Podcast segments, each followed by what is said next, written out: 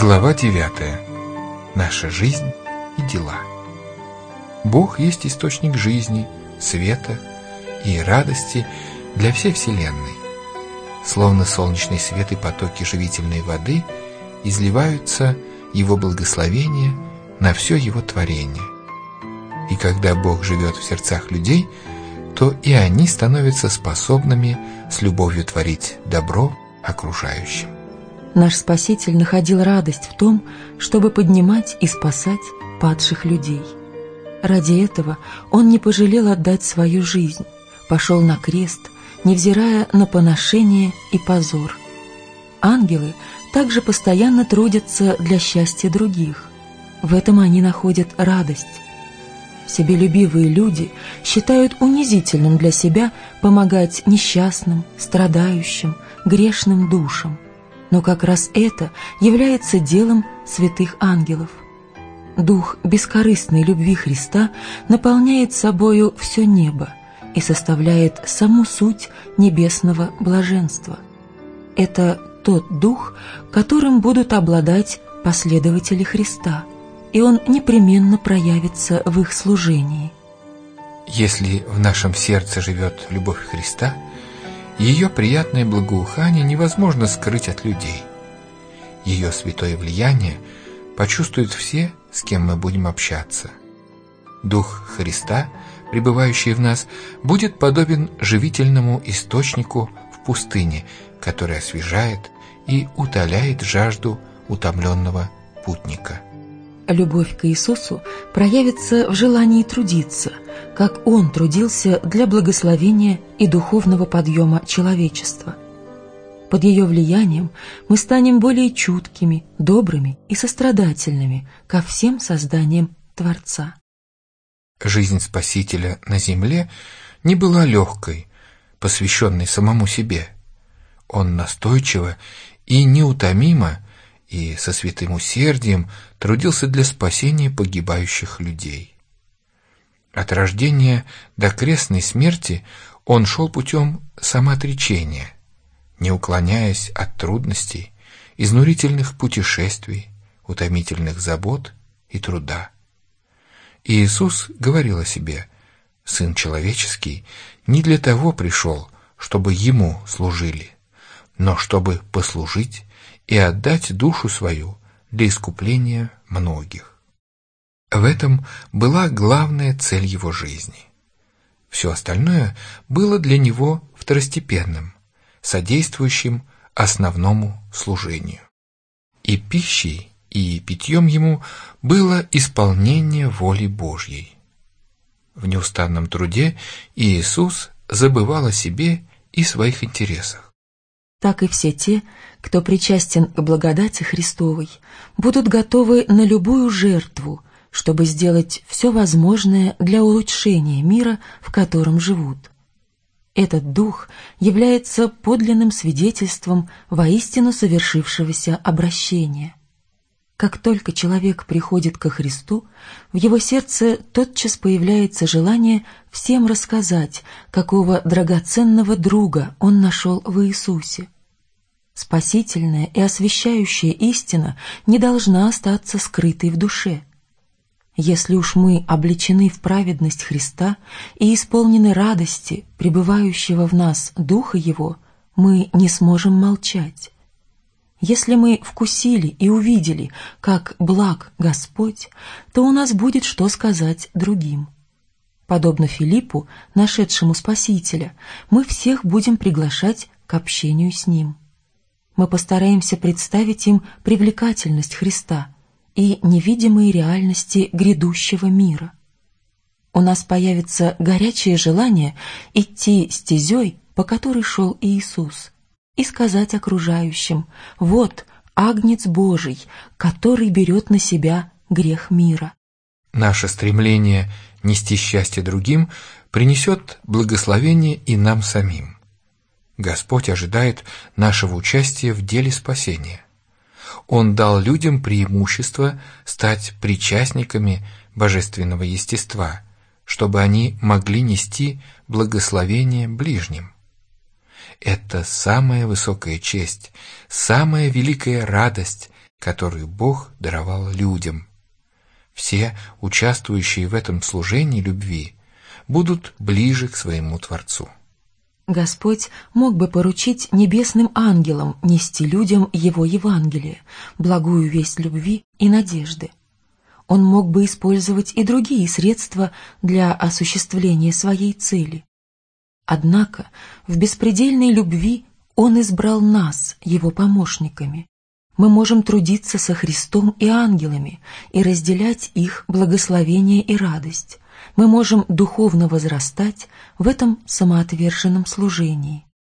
Мы начинаем жить в гармонии со Христом, когда осознаем Его великие страдания ради нашего спасения. Каждый самоотверженный поступок для блага других делает нас более милосердными, все теснее соединяет с Искупителем мира, который, будучи богат, обнищал ради вас, дабы вы обогатились его нищетою.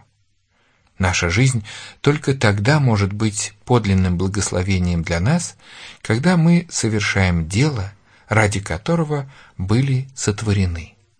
Лишь тогда, когда мы будем трудиться так, как этого желает Христос, и приводить души ко Христу, мы будем испытывать потребность в приобретении более глубокого духовного опыта, более глубокого познания Бога. Мы будем алкать и жаждать праведности, искать молитвенного общения с Богом, которое укрепит нашу веру, и душа будет стремиться к источнику спасения, чтобы утолить свою жажду. Затруднения и испытания, которые встретятся в жизни, побудят нас к постоянному исследованию Библии и непрестанной молитве мы будем возрастать в благодати и познании Христа и приобретем богатый духовный опыт. Дух бескорыстного служения другим придает характеру человека твердость, постоянство и Христово любвеобилие, приносит ему мир и счастье. Его стремления становятся более возвышенными. В сердце не остается места для лености и эгоизма. Люди, пользующиеся христианскими дарами благодати, возрастут духовно и станут сильными в служении Богу. Они приобретут ясное духовное видение, непоколебимую, возрастающую веру и все большую силу в молитве. Дух Божий, влияя на души людей, вызовет в них святые созвучия – все, кто подобным образом бескорыстно трудится для блага других, наиболее верно совершают свое спасение. Мы возрастаем в благодати только тогда, когда бескорыстно, самозабвенно совершаем то дело, которое Христос возложил на нас, когда делаем все от нас зависящее, помогая нуждающимся, содействуя их счастью. Непрерывная деятельность делает нас сильными. Это первое условие жизни. Тот, кто хочет сохранить свою духовную жизнь, ничего не делая для Христа, подобен тому, кто хочет есть, не работая. Человек, который не желает приводить в движение члены своего тела, вскоре потеряет всякую способность пользоваться ими так и христианин, который не использует данные ему Богом силы, не будет возрастать во Христе, но утратит и те силы, которые имел.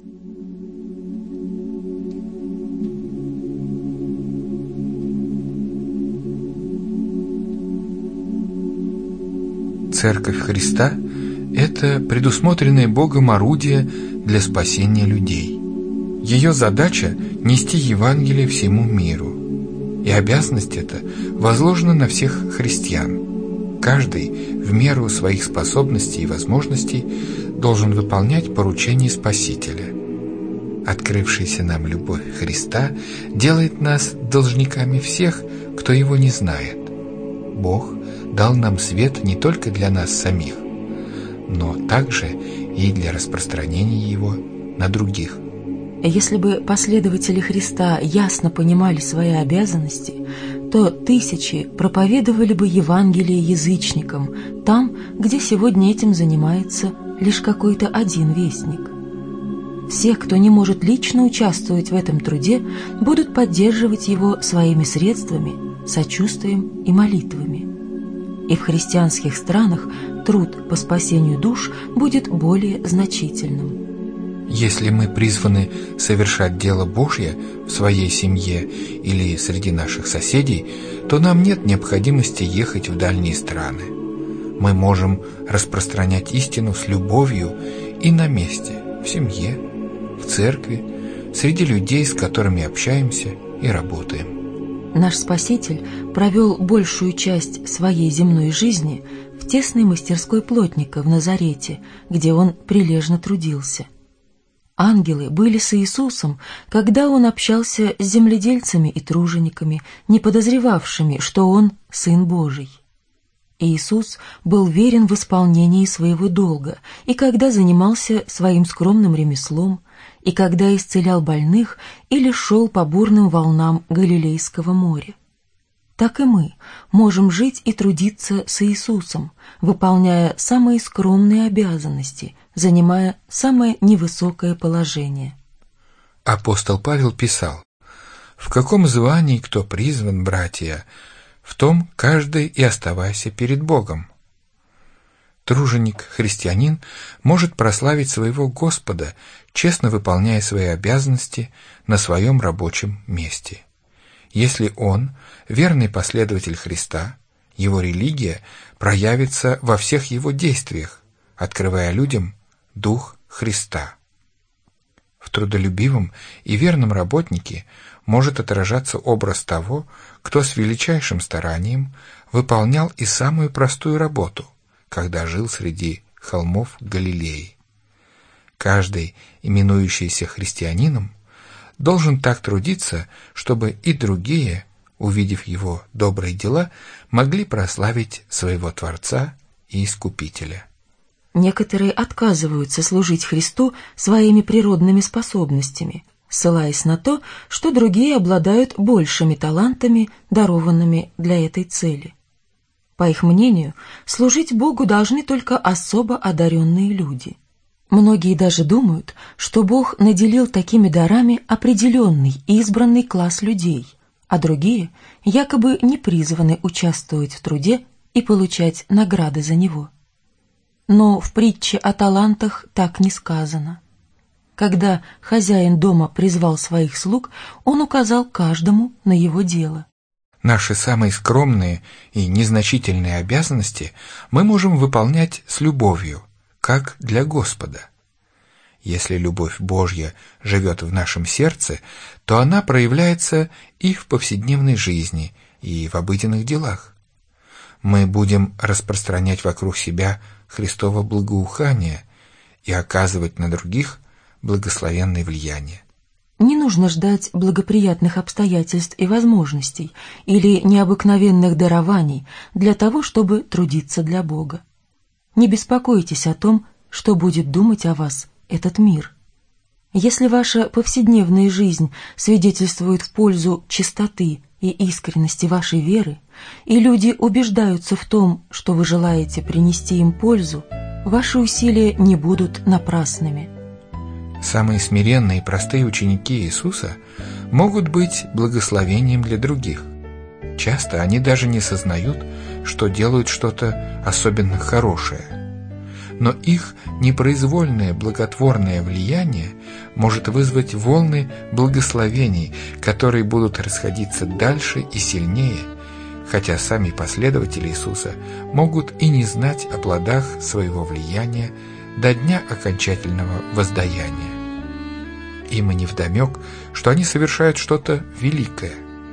Таким людям не нужно тревожиться об успехе, а спокойно идти вперед, добросовестно совершая дело, порученное Богом. Тогда их жизнь не будет напрасной. Они будут все больше уподобляться Христу. Являясь работниками Бога в этой жизни, они готовятся к более высокому труду и светлой радости жизни грядущей.